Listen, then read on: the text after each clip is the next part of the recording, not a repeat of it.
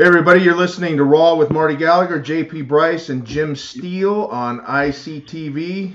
Today we're discussing goal setting. You know, they say that uh, a goal without a plan is just a wish, so we've recruited our two coaches and we're going to discuss goal setting and planning based on their many years of coaching world champion powerlifters and collegiate athletes.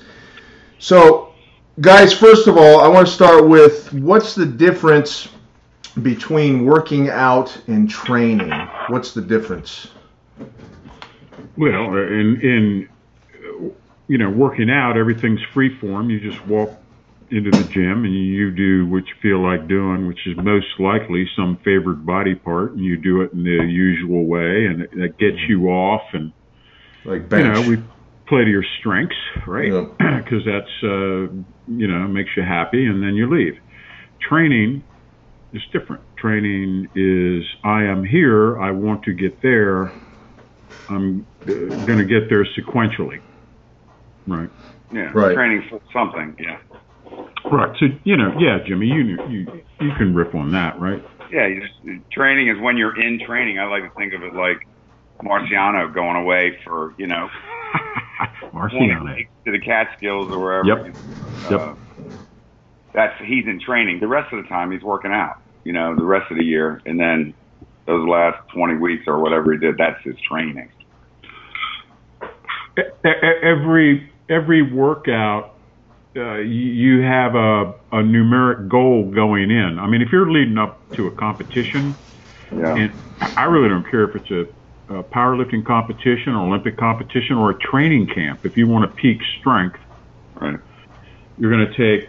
Classically, we would take 12 weeks, and divide the 12 weeks into three four-week mini cycles and within each of those four week mini cycles, we'd work a certain rep range and certain techniques.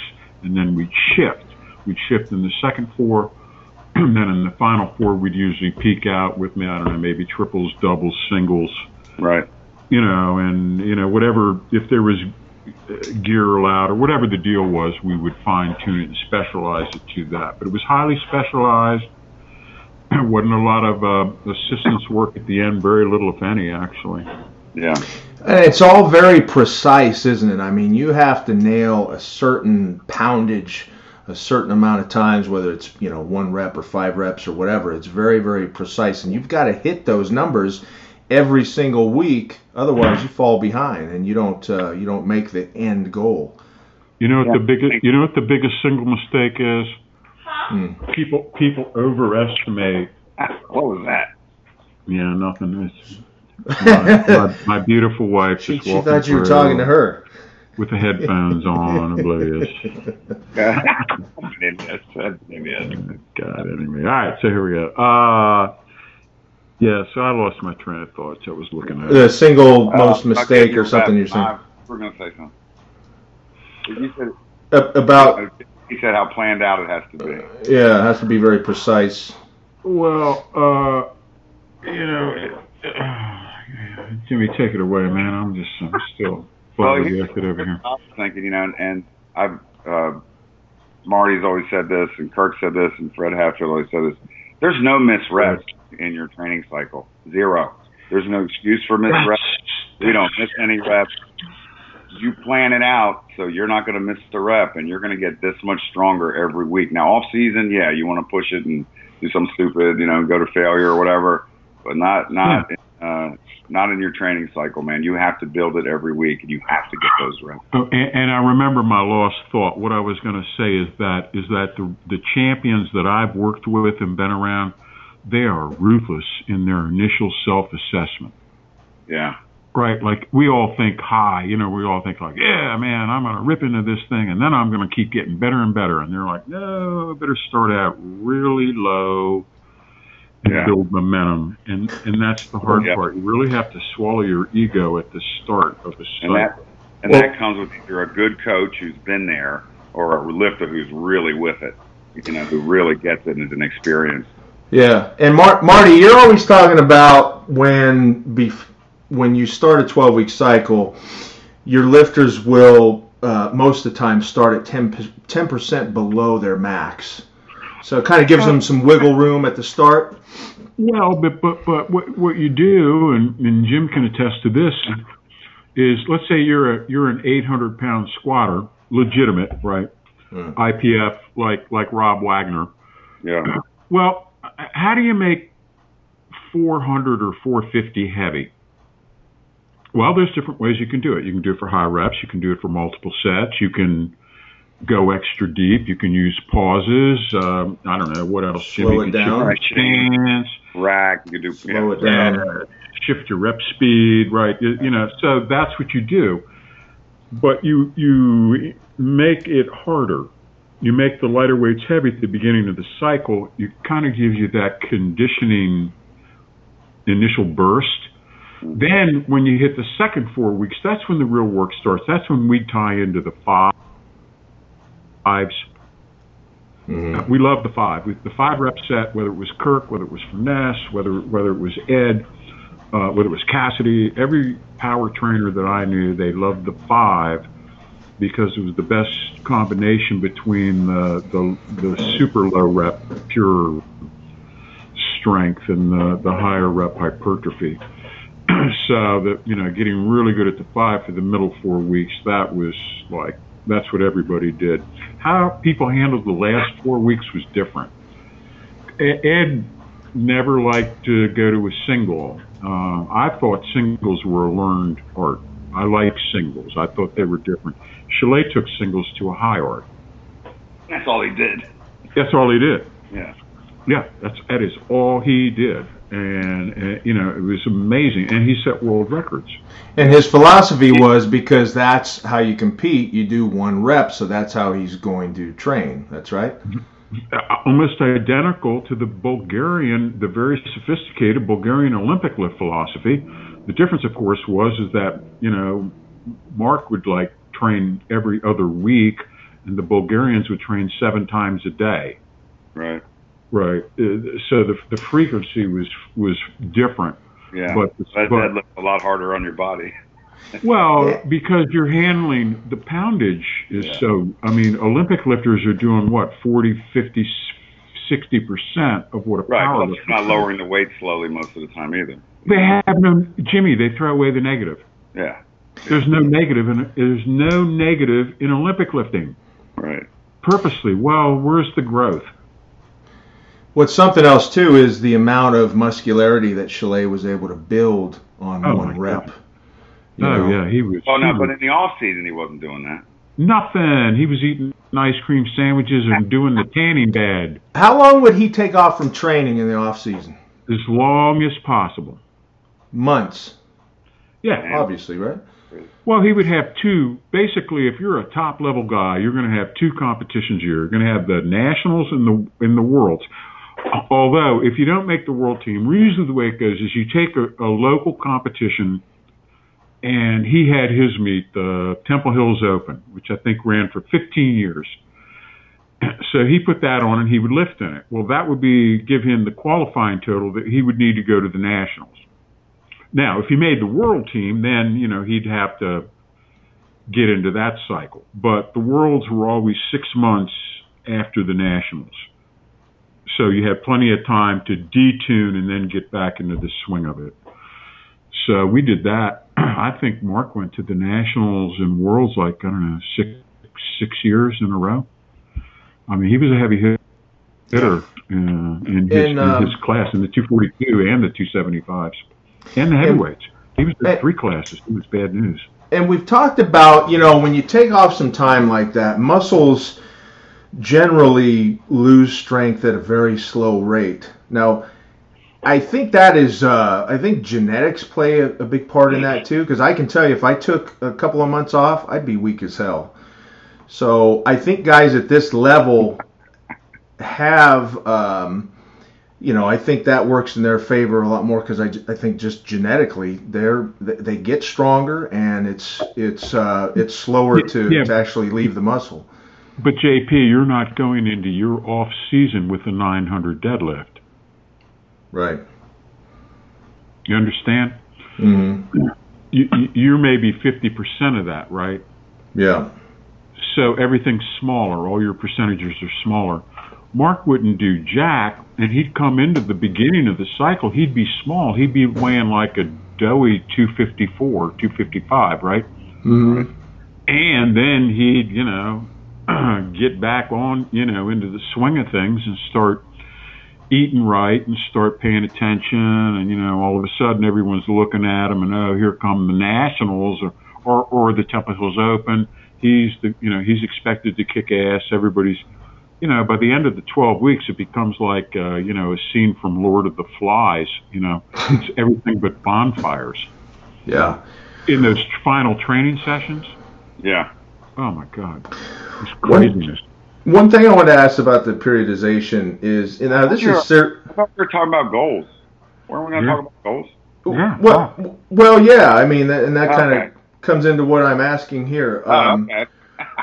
What um now this is serious business. I mean, a 12 week cycle, you got to hit your lifts. It's all documented. You you log it.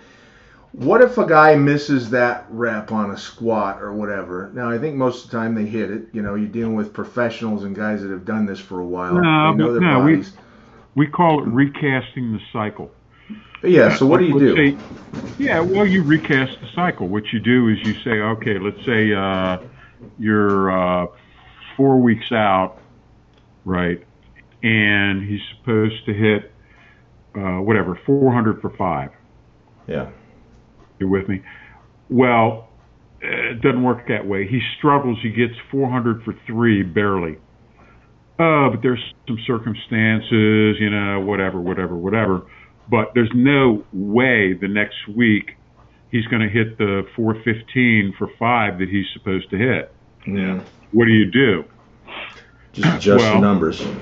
you drop back and however many weeks you got left, I might go in a case like that. I got, might go, hey, you know what? Next week we're just going to do 385 for a triple. Really snappy. What do you think? And you'd be like, oh, really? You, you, you know what I mean? And just get some Mhm. momentum back, right? Yeah. But I wouldn't have a problem with that. But not most guys are able to be that. Uh, you know, they don't have that knowledge. What would you do, Jim? Um, well, I would first find out, you know, like if there's extenuating circumstances, if he hasn't didn't have a, But had to be on well, assume assume there are. Right. So if there are, then I'd say, okay, 405 for five next week. I want you to have a great week of rest and nutrition. You know, we're going to solve all the problems that you had. You know, but you got to have a conversation with the guy and be like, you know, do you have that in you? Seriously, tell me. You know, because if not, we can still get to where we need to, to be and just back off a little bit. You know, but if you can crush this weight, you got to tell me. You know, and if he's, an, if he's an honest lifter, he'll tell you like, "No, nah, coach, I don't have it for a couple more weeks." okay, good. Now we're going to do the 385 for five. You know, try- uh, or would you drop it back even more? I mean, what what would you do? You know, he's he's tapped out, but you've still got three more. You've got three more sessions than the competition. You know, uh, you know, you, you got to do something to keep the momentum going. Yeah, I mean, I, honestly, I would, uh, I would not worry if I had to back out, back off. If you I wouldn't either. I, I wouldn't worry about it. I wouldn't either. Gain some confidence and, uh, you know, And man and manhandle it. and manhandle it. Yeah, because Don't you know, struggle. Don't really good- struggle. You don't want to struggle the last workouts. my my last squat, I came off a 775 single in training, never Nice. and did 820. So Wow. thinking, Wow. You know, hold on, hold on. Seven seventy five. So almost a forty five pound bump. yeah. Wow. What do you attribute that to? Psych? Uh, Just being psyched up? Yeah, I uh, experienced. So from doing meets, knowing that I could train under Seven seventy five from one to eight twenty. 820. I'd never squatted over 800 before I did it in a meet. Yeah. What And body weight was that, Jim? What body weight? 268. That's good. Damn, you're a Well, beast. I mean, you're considering you're tall. Oh yeah, five nine. Maybe. now, yeah, I was, anyway, I, I always like that philosophy. I mean, at some point during their year, the, the lifter had to challenge himself and yeah. be at around a 100. But before a competition, man, remember you're squatting heavy, you're deadlifting heavy. If, if the guy has any mental strength, he can make a jump. You know, But really. most don't. Most choke when they go to competitions. They do less in competition than what they do in training. That is typical. Yeah, they're not game. I, I'm just telling you. Yeah, no, I know.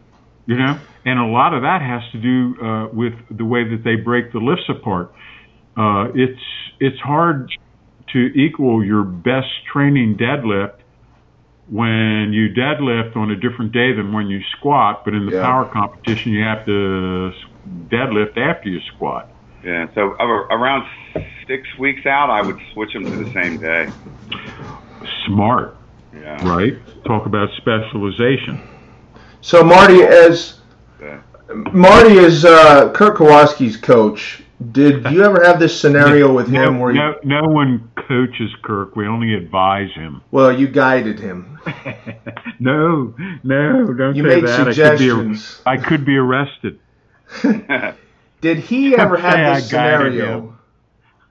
Did he ever Did he have what? this scenario where he missed a rep? Because Yeah. I mean, Early on, you bet, all the time. well, you should have Oh, filmed yeah. That, Well, I mean, it took I us 10 imagine. years to, to get him right? straightened But, out. but I mean, as he got further down the road, did did he have a situation? Because I'm just curious how he dealt with that. Because he's, you know, he's He got better and better most. each year, and he dedicated his entire life to powerlifting. That helps. He, he did indeed. Yeah. He he lived in a he had a nice little apartment, a great union job. Uh, he had no female. Uh, you know, he dated heavily, but he was not. Uh, you know what I mean?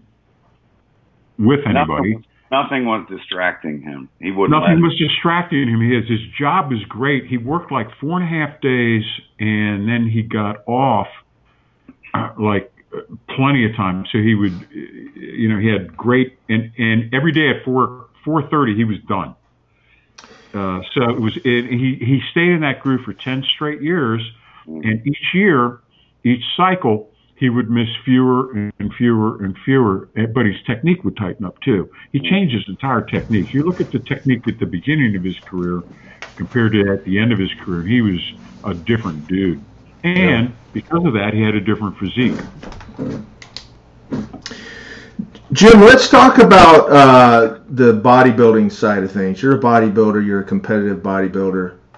Um, certainly, you set goals and, and, and plan. Yeah. You know your training, your dieting, your your cardio, everything. Talk a little bit about what what it, what's entailed with that and how it kind of differs from what you do with powerlifting because you're a, com- a competitive powerlifter as well. Yeah, I used to be. um, Yeah. The uh, well, the powerlifting stuff. You don't. You know, with bodybuilding, diet is one thousand percent of the whole thing when you're training for a competition. Right. And, And powerlifting, all I worried about was getting my protein in. If I got that in, I ate whatever I wanted. Yeah. Uh, now, now, if you got to make weight, that's different. But I didn't, I didn't care about that. And then I don't care at all about the weights that I lift training for a bodybuilding show. I really don't. Now I used to, and I didn't have as much muscle when I lifted like that. And then I, uh, because you hurt yourself, right? what's that?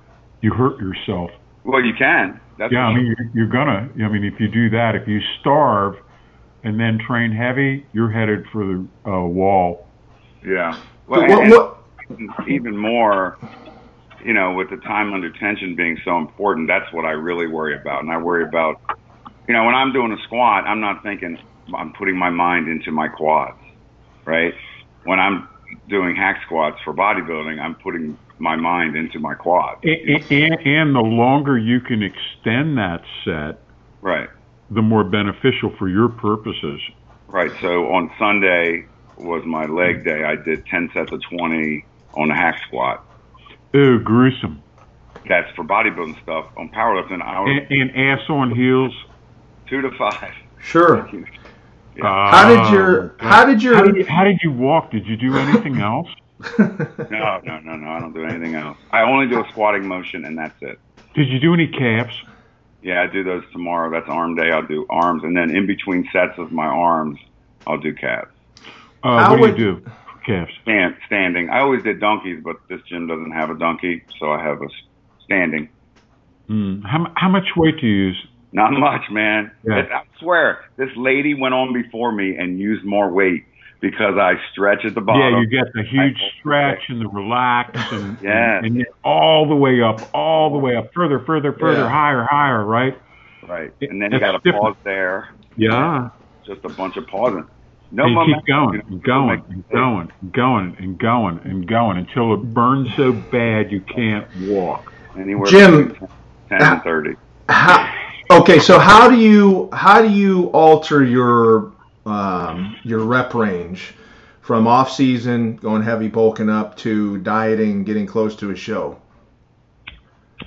Um, How well, do you now like I- to do it? Sort of a different story because I sort of train the same way. Every eight, eight to twelve, eight to twelve reps. Eight to 12 all year. Like the other day, but it's usually eight to twelve. Yeah. Uh, on every on everything. Always a little higher on legs. Usually just a little higher reps on legs. It depends. Uh, and then I'll do, you know, some drop sets once in a while where it goes into the 30, you know, range or some rest pause where it goes into like 30 range. How how how many days are you in the gym and for how long? Um, just the lifting. Bodybuilding wise, uh, Well, yeah. Uh, all right. Do we want to? What do you want, JP? Do you want him when he's at the peak of his bodybuilding stuff? Well, yeah, just basically uh, you know All right, training well, how- training for a how- show. How many? yeah. Tell him how much time you'd spending on the cardio and the lifting when you're in in at the end of the show thing. Yeah, so cardio towards the end, I was doing up to three hours on the recumbent bike, but uh, Oh. Three hours. my What? workout, no matter what, never take more than thirty minutes. With the weights, never. I've never. Now powerlifting, I would squat. No, no, no, not powerlifting. Okay, Just stick, okay. stick with the bodybuilding. Thirty minutes at, at the most. Okay, know. so what would you do? What would be like a, a bodybuilding day? Thirty minute. What would you do? Boom. Um, I would do. Uh, let's say I was doing back. Okay. Off with a support row with dumbbells. Okay. Um, every How many? How many? How many? How many sets? Three sets of that to failure, usually around Okay. eight. Usually around eight. Some partials on the last set. Right, right. And then uh, some type of lat pull. I like the hammer hammer lat pull. Um, Hammer lat pull. Is that a machine? yeah, it's a Mhm. machine. Okay. Three sets of eight to failure on every set on, and sometimes Okay. nine or eleven. But you know, Yeah, whatever, whatever. You're Yeah. but you're pa- you're keeping a pace here, right? uh, thirty seconds, thirty to forty-five. Boom, boom, Yeah. boom. I mean, and I'm not. boom. If, I, if I'm know that hey, I'm not going to get even close to eight if I don't take a minute. I'll take a minute. But Yeah. you know, I have What's a, what's Right. next? one arm rows. I always do one arm rows no matter what. Uh, with the dumbbells. with the dumbbells, and I pull really low to the hip, really toward the glute almost. Um, and again, what's the reps? I, I would say eight, Okay. twelve at the most, twelve at the most. Right. Um, I'm just thinking what I did the other day. It was uh, you nine. probably you probably start with twelve and end at eight, right? Sometimes, yeah. Sometimes I'll say, well, I know I can do 12 with that, but I won't be able to get 12 on all sets. So I'll just do that first set of 12, and then the next set will be like 10, and then eight, something like that, with the same weight. All Yeah. right. Then I Is go you- to another machine. You know, I do 15. I would do 15 total sets. Jim, as you get close to that show, I mean, you're Yeah. basically your diet is down to what chicken breasts and water or whatever, Uh, tilapia and, and uh, cabbage. uh, coffee and water. Every everybody has a favorite protein. Yeah, I Right. start off with beef and then switch to tilapia. You you So- know what I heard? You know what uh, Kevin Levrone once told me his was. What? Hmm. I believe he, now I believe the numbers right. I believe he's eating six pounds of flounder a day. Wow, Right. I mean that's a good. I mean if you got to eat a protein, that's Yeah, pretty man. damn that's pretty protein to eat. Pretty good. You know. Yeah, So uh, I believe that, that that's that's what he was doing. That with like mm, I don't know asparagus and you know uh, basmati rice. right, right. Yeah, he So- would, he would grow into a show. So, Jim, were, were you weighing all your food? Were you like really calculating the grams of protein uh, based Uh, on your body weight and all that? Uh, what I did, I did when I s- my last show at five weeks out, uh, when I ditched the ground beef pretty much. Then I started. I was curious on where I was calorie wise, and uh, and then I sort of knew where I needed to be to keep. Tell, tell him where you were, buddy. Nine forty two. No, but that's I mean t- Okay, 942 in regular food altogether, And then I took MCT. I'd take uh, probably four or five tablespoons a day. which is what five, 600, 800 calories. Right, but it can't be burnt. You know, it can't be stored as fat. No, I'm just saying, but but total add them together, and you're at uh, 1500, and tons of caffeine. Yeah, and you're doing three hours a day of cardio and 30 minutes. How many days a week of lifting? Six days a week, probably. uh, five, five. Five days a week of lifting. Every day cardio, right? Oh yeah, Yeah, the- yeah, every day. Yeah. You wake up and you do what is that? An hour? hour. You get an hour right in, right away. Yeah, as soon as you wake up, do an hour of stupid ass cardio. What do you do? Why don't you just kill yourself? I don't get it. I mean, And uh, and then I like horrible. How do you how do you distract yourself when you're riding a movies, recumbent bike? movies. I, I listen to music like this Okay. thing I did 45 minutes, and I listened to Suffocation, Okay. um, uh, you know, the death metal band, and I watched uh, fights on YouTube. Same Okay. time. Cool. Okay. All right. So so you're making time. You're uh, uh you're you're double tracking. Yeah. So bef- Distracting. Before the show, like maybe a week out or whatever, you're at what uh, total gym time a day? Is it four or five hours because you're doing so much cardio? yeah, three and a half, four. Yep. Now, Yeah. what about your strength? Your strength levels? Is it just He he has none. Yeah. is it just I- I don't- demolished at that point? He's able to he's able to walk. Yeah, yeah, I mean, like, you know, when you're so like for instance, when I was powerlifting and, and doing bent over rows, I did 585 for like a triple or a double or something like that. Excellent. The uh, yesterday I used 185. What, what, what did you weigh? What did you weigh? Oh, I was 312 then. Yeah, right. That's right. Um, so it didn't have to, my belly was so big it didn't have to move too far. Well, I'm saying was I, I was just about to say it. That will shorten your rep stroke. Yeah, that's right.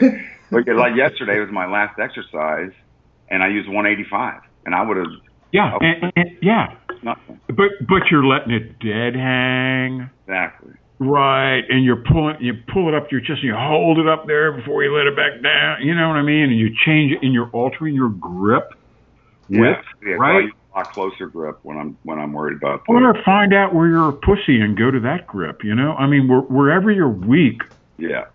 Go to that, right? Because that's that's where the gains are. Everybody keeps playing to their damn strengths. Right. Right. No, that's totally right. Right, right, right. In, particularly in bodybuilding. Yeah, and what bodybuilding really does is it teaches you that uh, nutrition.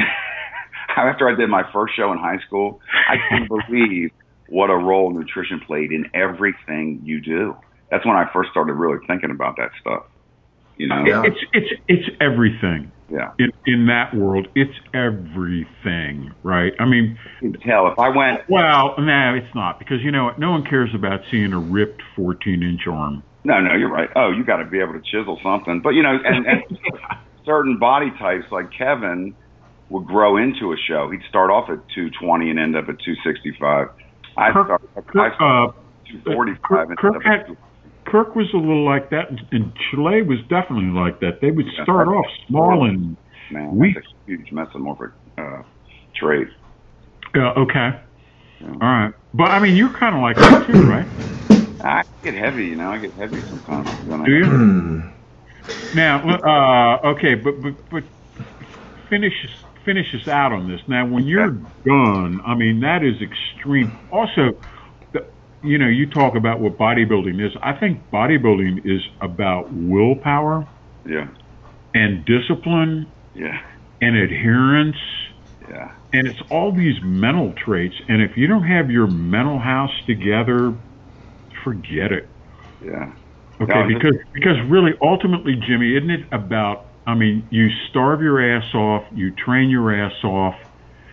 Am I leaving anything out? I don't know. Uh, what it is is you're forcing your body to do something that it has no, it, it, it doesn't want to do at all. It, it, there's no way you want to train on 900 calories. Your body's like, what are you talking about? You're supposed to hibernate. Sit here.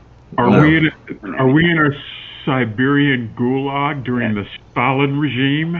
Your body wants to not burn any calories because it wants to keep you alive, and you're making it, you know, the exact opposite. You know, burn a lot of calories.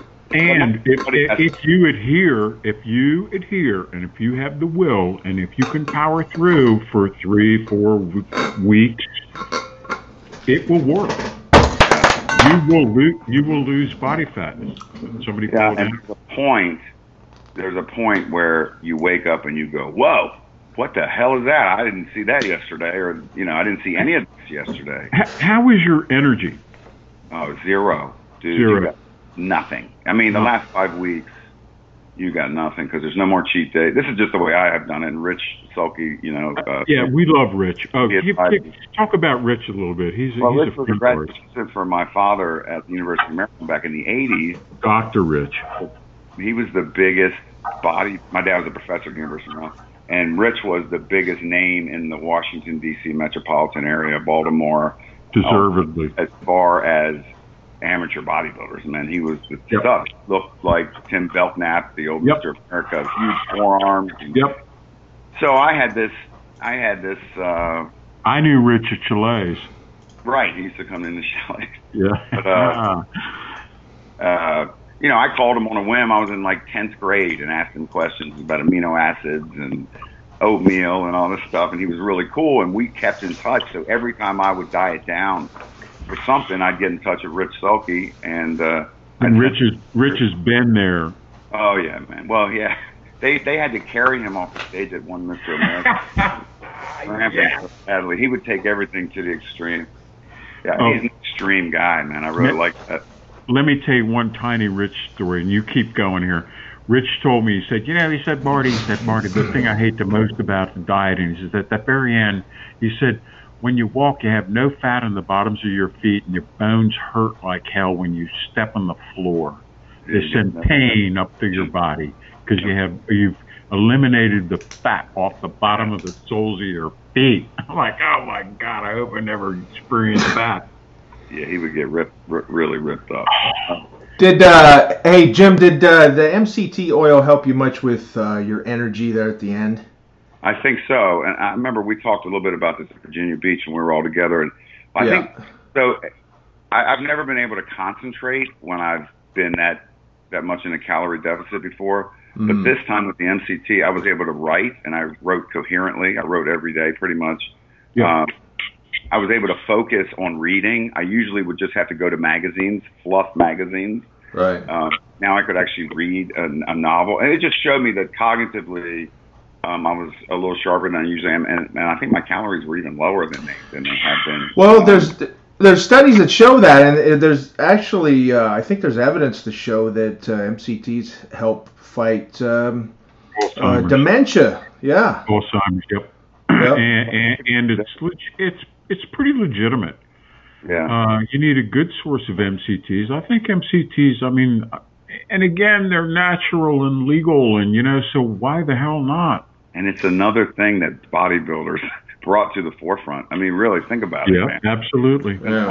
absolutely, absolutely. Parrillo's been pushing MCTs since the '80s. Yeah, I remember that. I remember that too. Said, ah, you're crazy. Who wants to take a fat as a supplement? You're nuts. Yeah, I Rich took- years ago. Yeah. Oh, yeah. I took it well, in the that's 80s. because that that's because Rich really knows what he's talking about, and he walks the walk, and he's done it.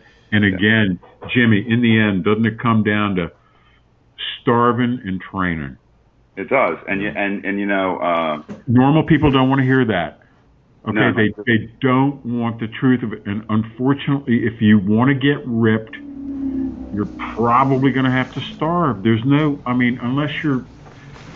Yeah, I know Dorian Yates survives on 3,500 calories coming into the Olympia, but he's eating 800. Right. He's eating 8,000 in the off season, yeah, and he's weighing 300. yeah. No, he was he was hungry. There's no question, he was hungry, and he had cheekbones. You could see him. You know, Oh, um, People, get if if you haven't got your copy, get a copy of Blood and Guts. that's great. single greatest bodybuilding training video ever made. Yeah. Fewest words ever said. It was film noir, perfect. You know, you want to learn any everything about bodybuilding, look at that. It's, Yeah, it's- the, it's the, got the some- intensity. The You got some great video on there. Marty, you like it because they don't talk. You go, see, they just scream and Well, yell yeah. and lift, and that's all I want to see. that's the way we did it. I mean, we're That's the going way- to talk about what? Yeah, we didn't sit around and talk and- do this weekend. Come on, man. Yeah, we didn't sit around and do selfies. We got to it. Yeah, well, uh, especially if you got 750 on the bar next, so you better get your get Yeah. your mind together, brother. You're brother. gonna selfie with that? You're gonna Or you're you going to talk about how the Redskins are going to do? What you're you gonna have have a catastrophic dinner? situation. Come on, man. Come Hey, on, Jim. man. You know, Hey, Hey, what? just just for a second here, let's now he's as the go uh, pick up Ricardo. No, let's talk about uh, the athletic approach real quick. Now, as the the head strength and conditioning coach at uh, University of Pennsylvania, I mean, you were training these kids to get strong and gain weight for different sports. Um, you know, uh, football and. Uh, did you train all the, the, the kids that were playing all the different sports, or did you? At one point or at one time, I never had fencing, thank God. But uh, You didn't have fencing, I, I like fencing. so I you were training other them for all the different sports. yeah. Okay. So what can you add to the conversation about getting them ready, goal setting and, and all that? I imagine they had different goals in the off season and then uh, So we so uh, differently with with so if, if a team had a big uh, subculture uh, uh, or culture of lifting, like the kids knew about lifting, if they played a sport where lifting was a part of it, like Yeah. football, uh, then you have different clubs. You have a 500 pound squat club. You know, Hmm. uh, you have. I always had a powerlifting competition. Uh, so incentive, We would peak for yeah. So we would set incentives, we would set goals for that competition. Yeah, I always try to get those guys incentivized, li- little goals. competing because they're competitors. All of a sudden, they get to their big goal. You know. Yeah, yeah, yeah. Uh, and I did that on an individual basis with the kids. And then, you know, I would say, you know, and and we change them as they went. You know, if a kid would get stronger than he thought he was going to get, it's okay. We're going to re- revise your your competition goal, and then we'd have a big competition, man. Um, and and so you could deadlift or clean, but you Okay. had squat and bench. Um, Say, and okay, now, now what were the uh, lifts again? deadlift, clean, squat, and bench. And Oh, okay, good. Deadlift, clean, squat. yeah, if you Nice. Elbow thing or a shoulder thing or a wrist thing with the other. Good deadlift. Um, but if not, I expected you to clean and everybody benched and everybody squatted. You know. I And had you said- Kirk, shit. Listen to this. Listen to this. So I had Kirk come in right, and so like a week a week before the competition, I'm like, hey man. I call him on the phone. I'm like, you're gonna you're gonna come and be a guest lifter for me. The kids all know who you are because I used to play his films while guys were lifting. I'd put him on the big screen, and he was doing a thousand two and all. that. You Nice. are an incentive maestro. Well, yeah. I mean, I just you know, I was always thinking, what would get me fired up, and that would get me fired up. But anyway, so Exactly, exactly, right? talking to him a, a week before that, and I'm, he goes, yeah, no problem, man. I'll come stay with you, whatever. And I'm like, great. Is he I in didn't, shape? realize he had, I didn't realize he had had a little bit to drink that night. What? So oh. Kirk? No way. he w- he wouldn't do that. He remembered to come to university. He remembered that, right? He Good. didn't remember that he was supposed to lift. Uh-huh. A couple of the wide receivers who were really into lifting, really into lifting, come in and they're, they're all meet him and all this shit. And he's super cool. And they're like, well, "What are you gonna What are you gonna lift tonight for us?" And he goes, "Lift." And I looked at him, and he looked at me, and I was like, "Yeah, man, I've already Remember? to the whole team. They're all expecting you to lift. Man, oh man, well, I'm not ready to do that. He had, all he brought was his shorts and a t-shirt and the sh- I mean, just what he had on. And I think he had a members only jacket or something. Oh my But, uh, god. So he goes out there, and I don't think he'd squatted in a couple months. And so I got 120 people around. And I found Oh, no. that bar. So he takes out 500. He takes out nothing sneakers, right? And I'm like, please, please. So the weight, so it's a it's it's an Olympic lifting bar and a power bar. It's like between because the kids do Olympic lifts. I need a little whip in the bar. So he's standing there, and that bar is shaking. He's shaking. That bar is looking a slinky, man. And I'm like, oh shit, crushed it. He crushed five reps like it was like he could have done fifty. I know. Any warm up? And Oh, he warmed up a little bit, yeah, but and uh, but he can't get down with 135 or 220. No, No, His that's what he warm up said. start with 315. He's bitching, bitching, Oh, bitching, it was great. bitching, had, bitching, bitching, had bitching. and Rob Wagner judging the squat. So, you know, two world champions. It was it was great. Uh, well, you know, Kirk lifted with us on Sunday. Oh, he did. Okay. Oh yeah, yeah, yeah. He's doing great. Uh, he's uh, he's using a um, I don't know, like the I'm gonna call it the Hatfield bar. What's the bar? You know that you Safety squat bar. yeah, safety squat, squat bar, and and uh, he what did he work up to? I think he worked up to 505 Wow. one No Sunday, kidding, and he huh? ass on heels reps, and he just shot it up and shot it up and shot it up and shot. And I'm looking at that, and I go, uh, Don, do you still have that uh, velocity meter? Yeah. He's got some sort of thing you hook onto the end of the barbell. Tendo unit. Yeah. And we did this once before with him. And like every lifter in the gym, and we have some pretty good lifters, and like they're squatting at, you know, I'm just going to pick a number. I don't know. I'm going to say they were squatting at a 0.5. Well, he was squatting at a 0.9 in terms of velocity, right? Yeah. He, he's just got this, when he hits the turnaround, he's got this boom, you know, this spring thing going, right? And, and it's a conscious learned thing for him. It's yeah, uh, and I put it into his head. We, you know, that is Fred Hatfield's Yeah. compensatory acceleration. The whole thing about okay, when it's time to go, Kirk, we fucking go. yeah. You know, Move, move all weights fast. Yeah. Uh, but it's all about it, it's the atomic explosion at the turnaround. Yeah.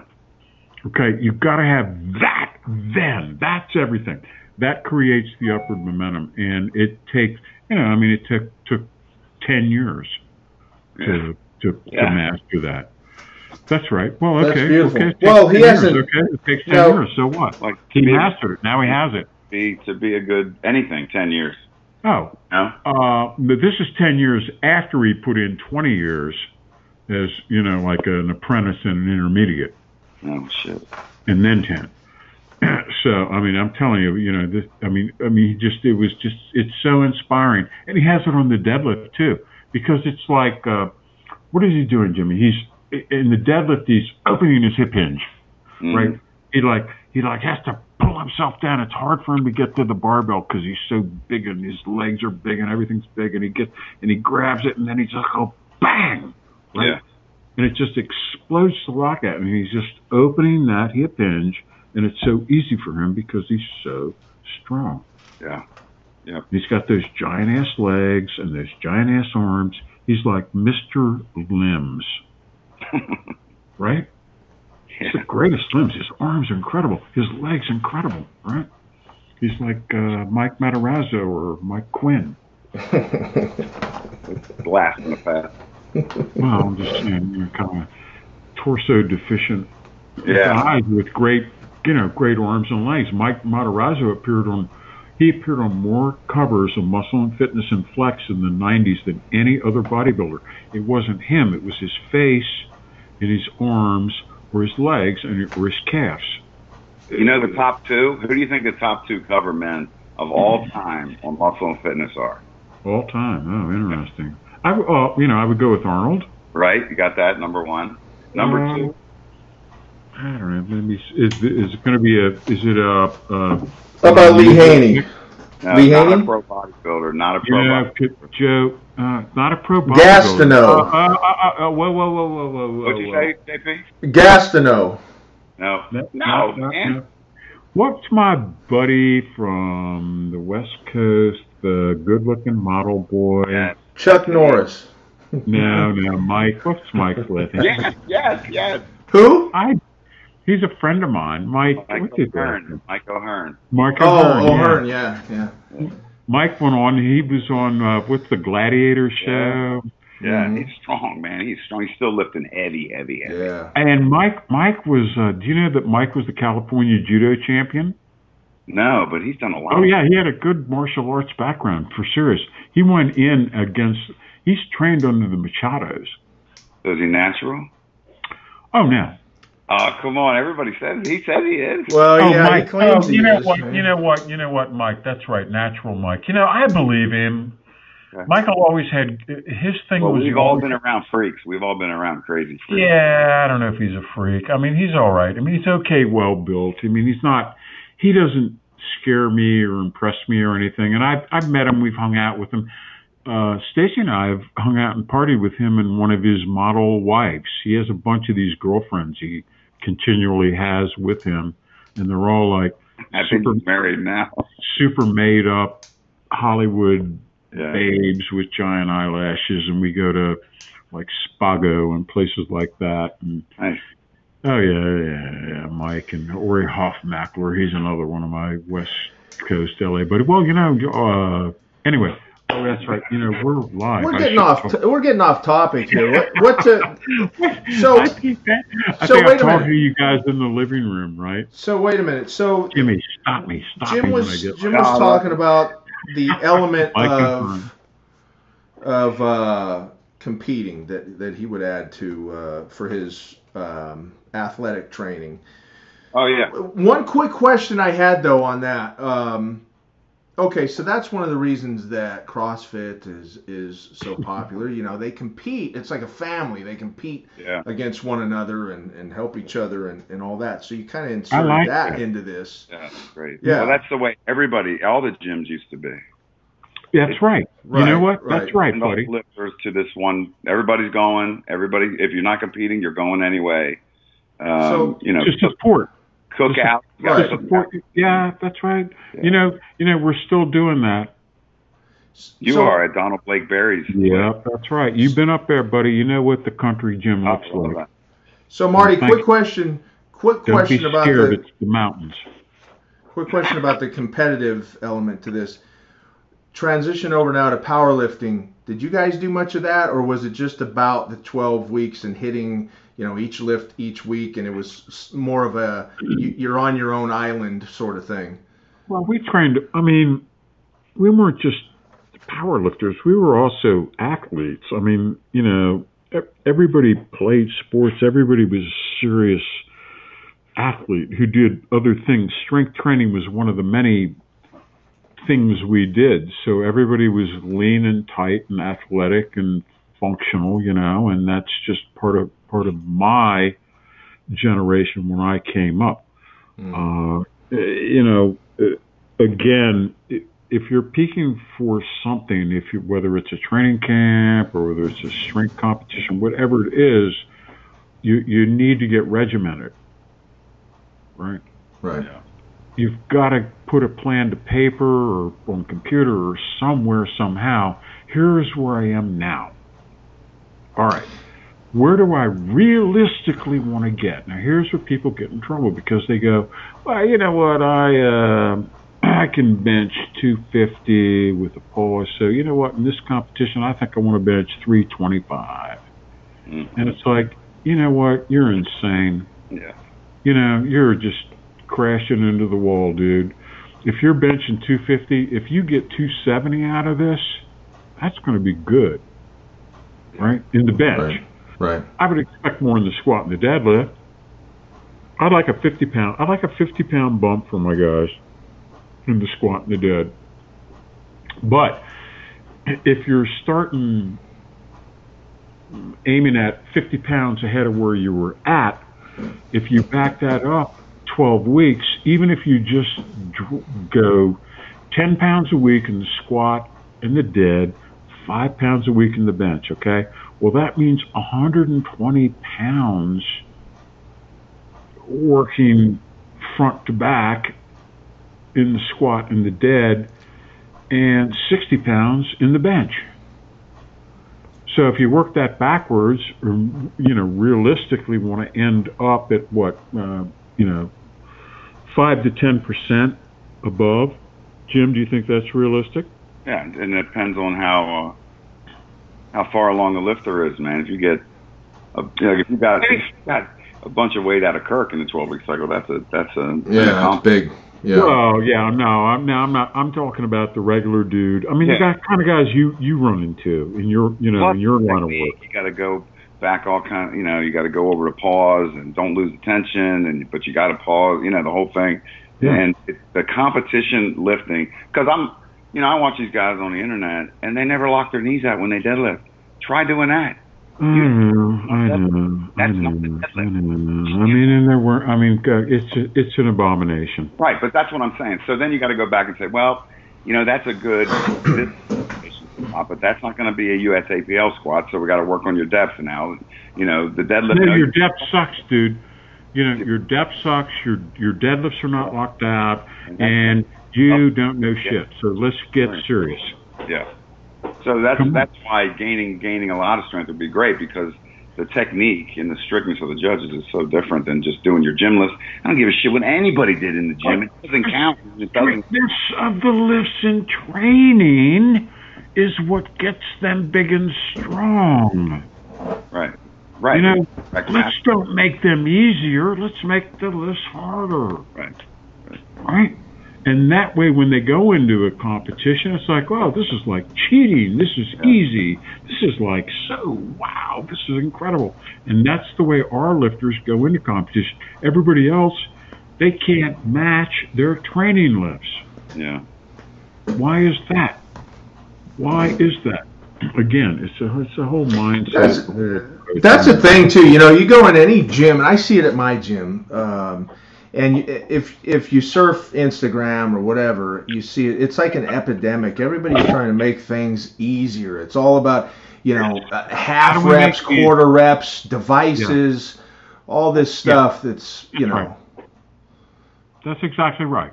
You know why Oh, do that? That's not that's not real strength.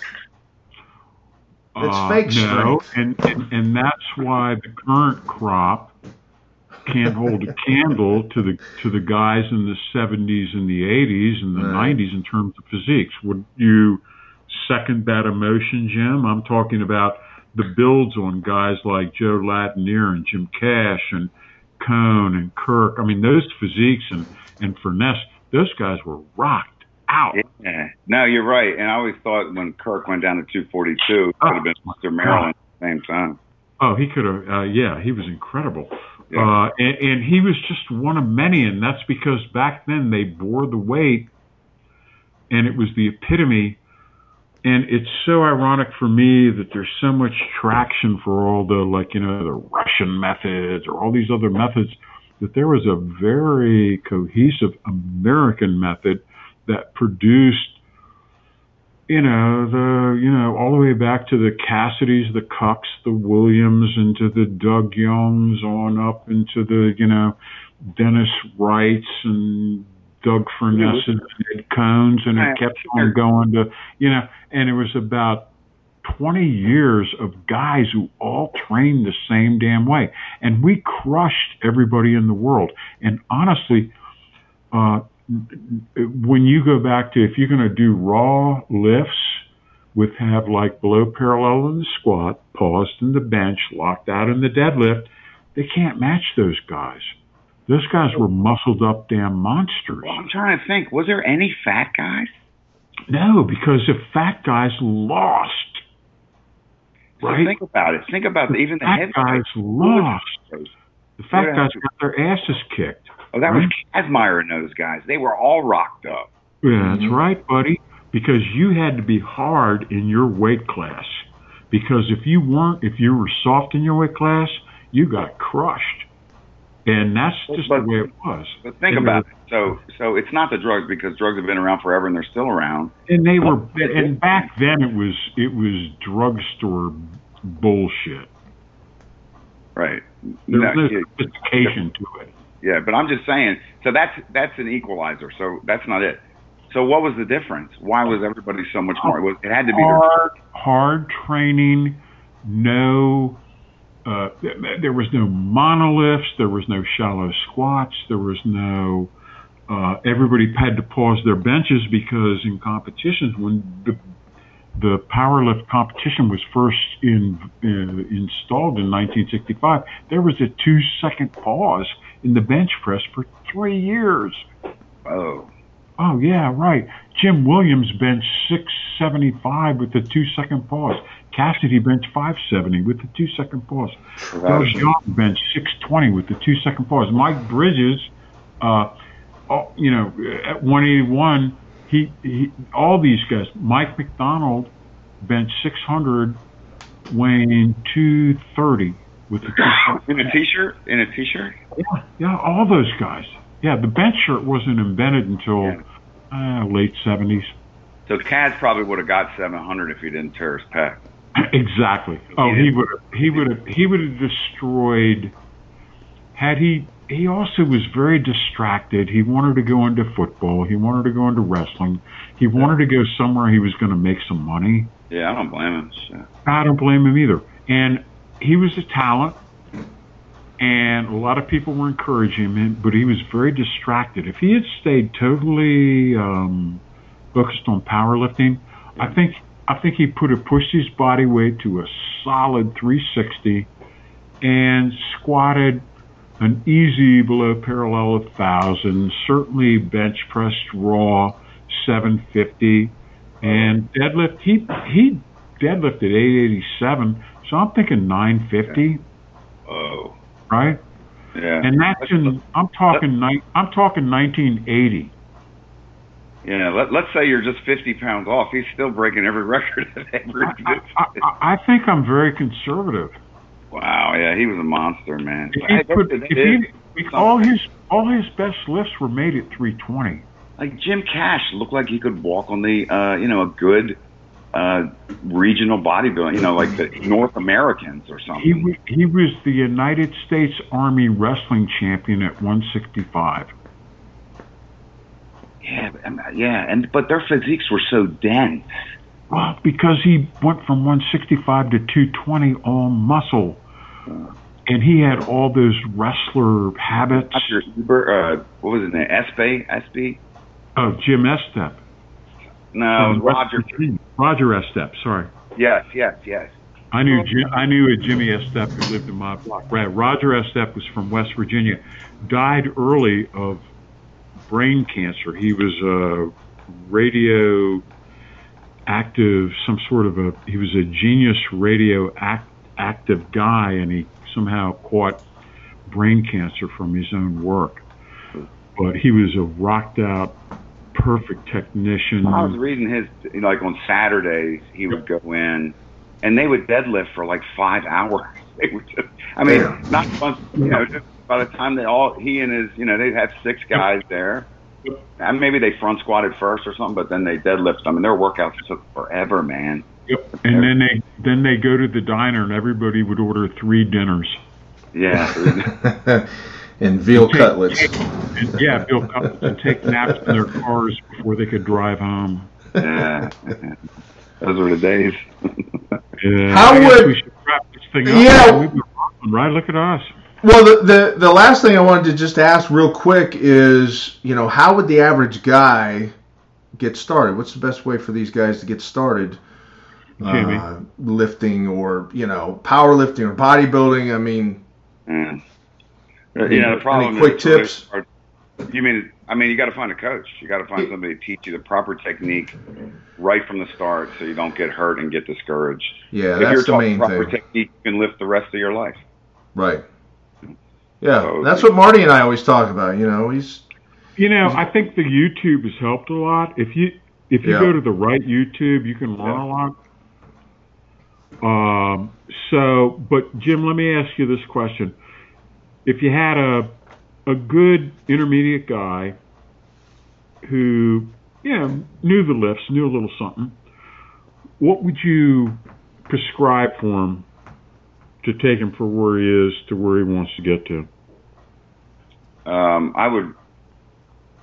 Would you put it in a time frame? You mean as far as if he wants to compete and, and do all that? I don't know. I mean, what uh, you know, just just a guy who approaches you and hey, you're this expert strength coach. What Yeah. you, would you advise? You know, Yeah, I'm I- I- serious. we I'm a serious guy. I don't compete necessarily. Blah blah blah. But he wants to get stronger. I, you know, we would do.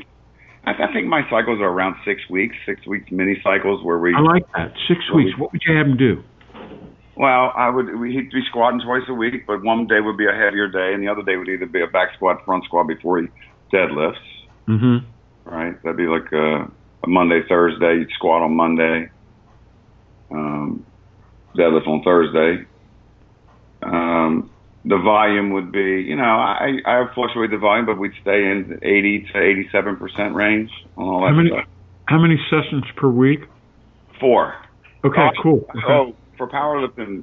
Or, Kirk- uh, no, no, no, just just not powerlifting. Let's don't do powerlifting. Just, Oh. just generalized kind of dude Oh, stuff. I still like four days. I still like yeah, I do too. Right? Yeah. So you can you can do a Monday, Tuesday, Thursday, Friday. It's the easiest way to do it. It's a Monday, Tuesday, Thursday, Friday. Length of sessions. Monday and Thursday legs, back, and biceps. Tuesday, Friday chest, shoulder, triceps. Yep, yep, yep, yep. Ten yep. sets of body part. Six to ten reps a Ten, set. ten, uh, ten sets uh, per body part. So what? Uh, what's your session duration? Mine personally is a half hour, man. No, no, no. For for the the four I, time a week normal anything other than an hour, you're you're you're fooling around. You're looking. Say again. Anything over an hour, you're fooling around. You would have them train as much as an hour though in those four sessions per week. An hour. Yeah, they should take about an hour. So here's the here's what I done. Take as much time as you need to get your sets in the squat, the deadlift, and the bench. The rest of the stuff, I want you to push the pace, and eventually Right. they'll adapt where they're strong at that pace. hmm Yeah. But that's uh, that's a, uh, any uh, cardio. It depends on the person. Well, I mean, would you advise none? Yeah, if you're Or training that fast, you don't need it. If you're Okay. overweight, Okay. overweight, Okay. three sessions a week, 30 minutes on the bike, sweating but not killing yourself. Dude, honestly, if you train like that all the time and you even remotely watch your diet, you'll be ripped to shreds. Yeah. Well, no, I, I think it's more like if you train like that all the time and really watch your diet, you'll Yeah, be I'm ripped saying to if you shreds. train that fast also. But I'm, no, I don't. I don't think it's casual. I don't think you can slip pizza and beer in three days a week and call that a diet. Oh, I see what you mean. Yeah, yeah, yeah.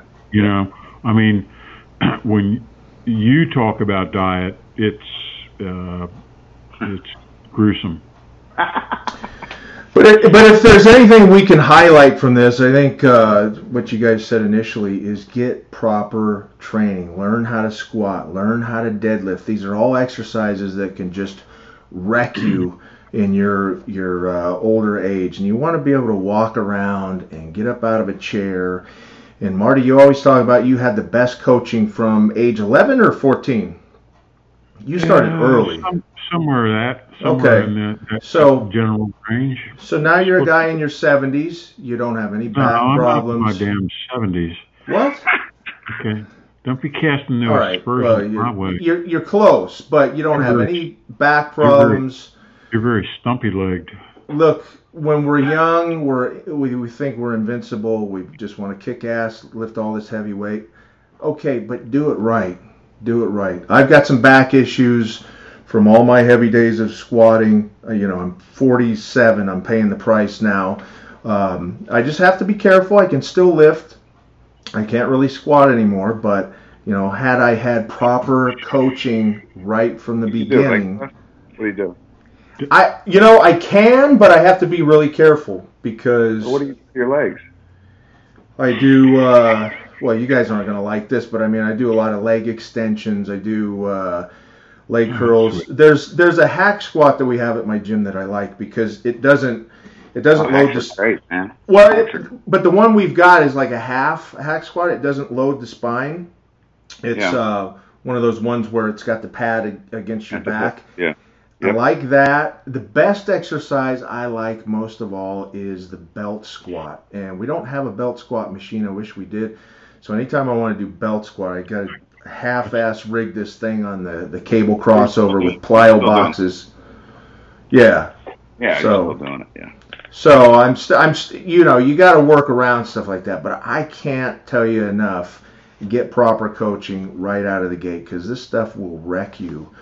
Um, you know, weightlifting is the greatest thing in the world, but do it right. Yeah. We are ver- we are available for a fee. Well, yeah. If you want, if anybody wants to get a hold of uh, Marty or, or Jim, uh, just Yeah. go to our contact us page at Iron Company and you can see them there, and um, they can help you out. They've been doing this a long time.